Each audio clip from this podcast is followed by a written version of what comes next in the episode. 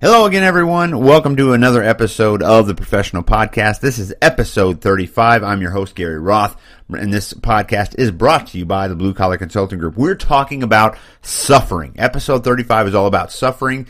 The core material for this episode is Viktor Frankl's book, Man's Search for Meaning. And what you need to know about this, especially my friends of color, is that it gives it, if you can give relevancy to your suffering, you can do amazing things and you can see the other side. You'll see in the episode where I talk about, uh, you know, how adversity, or excuse me, clear goals through adversity help you thrive even in the worst of times. And so I think this episode is relevant right now more than ever. Viktor Frankl's book is relevant now more than ever. There'll probably be a link in the podcast. You need to get this book. All right. You need to read it. You need to sit down. You need to ponder on it. You need to let these words pour into your mind because it will help you, help you, help you. See you in a bit. You're listening to the Professional Podcast with Gary Roth. Hey everyone, my name is Gary and I'm with the Professional Podcast. I just wanted to take a minute and give absolute praise to Anchor.fm.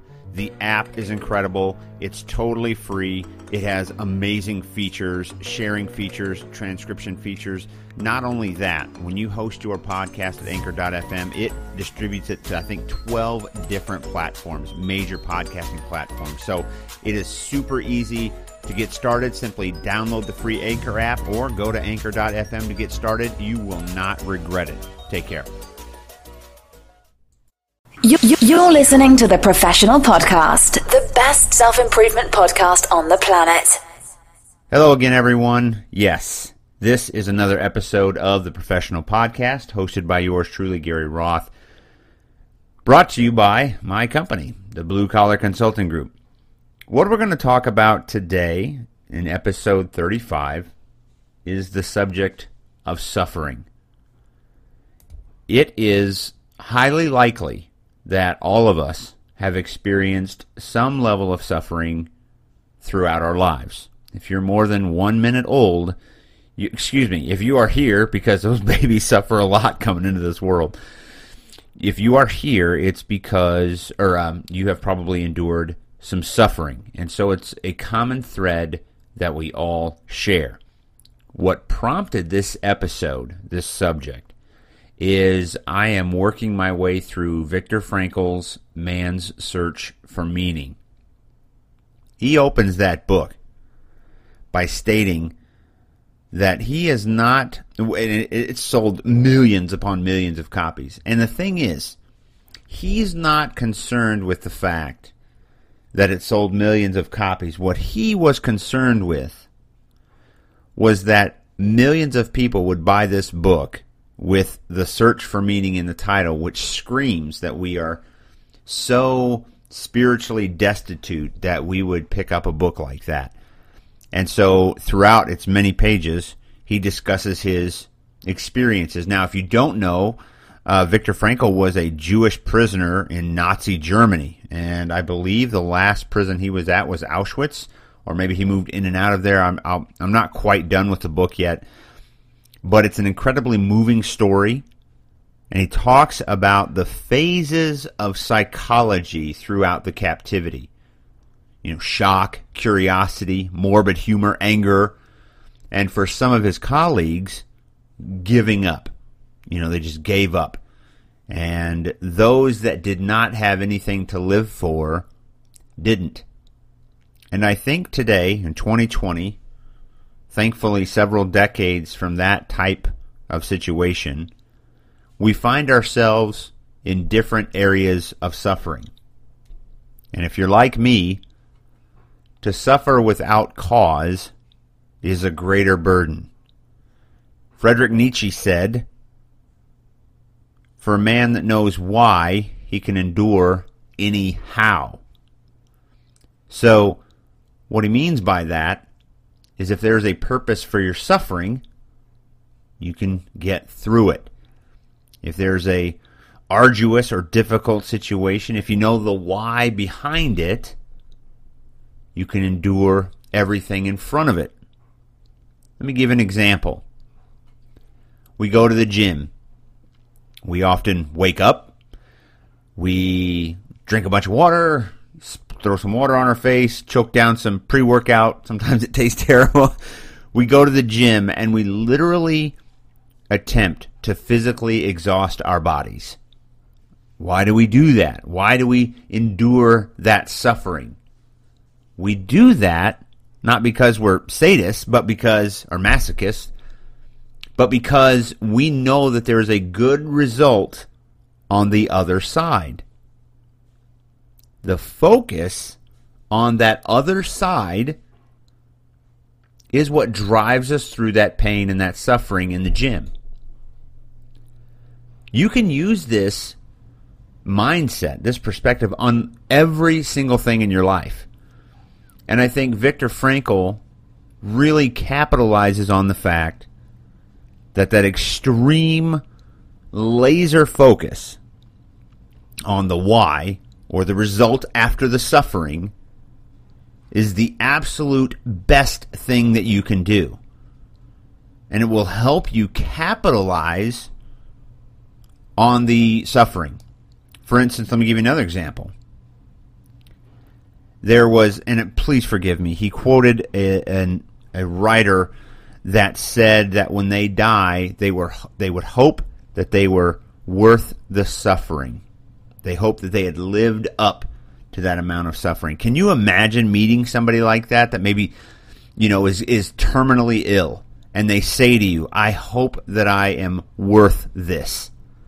Do you know what that would do to your head? It would, it would blow your mind to meet somebody that was that concerned with living so honorably. And and you've seen these people. You've seen them on LinkedIn or videos on YouTube or whatever that that share their story of smiling through adversity. That's not a that's not a psychosis. That's not a mental condition. What it is is clear focus on the other side. My Christian brothers and sisters out there identify with this because that's what we look forward to here in this life. And we're called to suffer and in our following of Christ. Christ suffered ultimately to break the power of and the bondage of sin.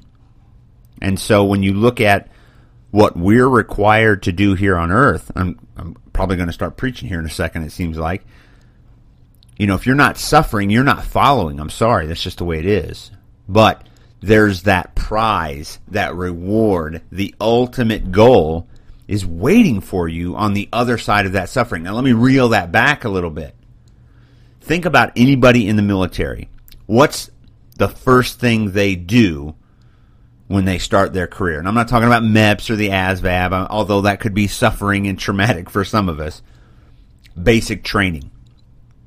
In order to get soldiers where they need to be, the United States military, and really every military in the world, they, they break people down. They take away the exterior so that they can shape the core of a soldier. You know, you, crawl around in the mud. You run for hours. You do lots of physical fitness. You do drill. You take classes. There's constant pressure from drill sergeants or DIs or whatever, you know, your particular thing is, and there's constant pressure, and everything's in a hurry.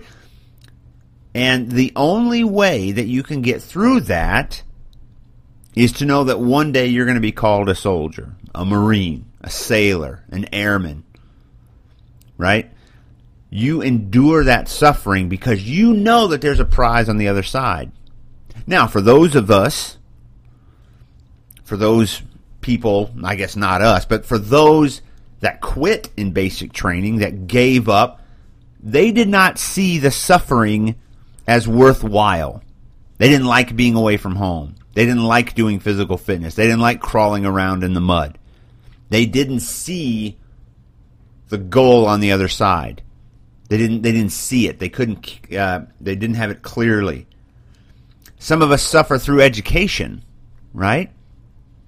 Giving up free time, giving up the party, giving up leisure activities so that they can be in a classroom, be behind a computer screen because they want to get that fancy piece of paper. And for those of us that focus so clearly on the goal, the why, then the how is insignificant. We know. And it it doesn't necessarily make it a whole lot easier, but you can get through it better, right? You can see yourself in that future state, and that future state may be graduate, soldier, CEO, bodybuilder. What I don't know what that would be for you. I know what it is for me. And Viktor Frankl clearly identifies throughout his book and, and through his experience that there is no one single purpose for life. Purpose for life is as individual as a strand of DNA or your fingerprint. So there's no universal purpose for life. It's incredibly personal and intimate. And all of our, you know, whys need to be strong enough to overcome the hows that we face with. I think about like with children. Raising children is not easy. I, I couldn't hardly do it. I was not so good right up front. But then later I learned the power of the sacrifice is going to result in a stronger relationship down the road. I mean, who else is going to take care of my sorry butt when I'm 90 years old? I have to raise a kid to do it and then talk him into doing it. I kid. But when you know and you believe in and you can clearly see yourself, your state, your accomplishment on the other side of the obstacle, then you'll have no problem getting through that obstacle. What's the point? What's the application? Don't do something until it's already done, right? Don't start something until it's firmly organized in your mind. Make sure to have a clear end state before you start any project. You can take that advice to the bank. Listen, thanks for tuning in. If you would share this podcast episode with somebody that you know, somebody that's maybe going through some adversity, all of my friends of color out there, I pray that you read Viktor Frankl's book, Man's Search for Meaning. I think in 2020 it is incredibly relevant for you folks out there that are suffering. Thanks again for tuning in. Take care.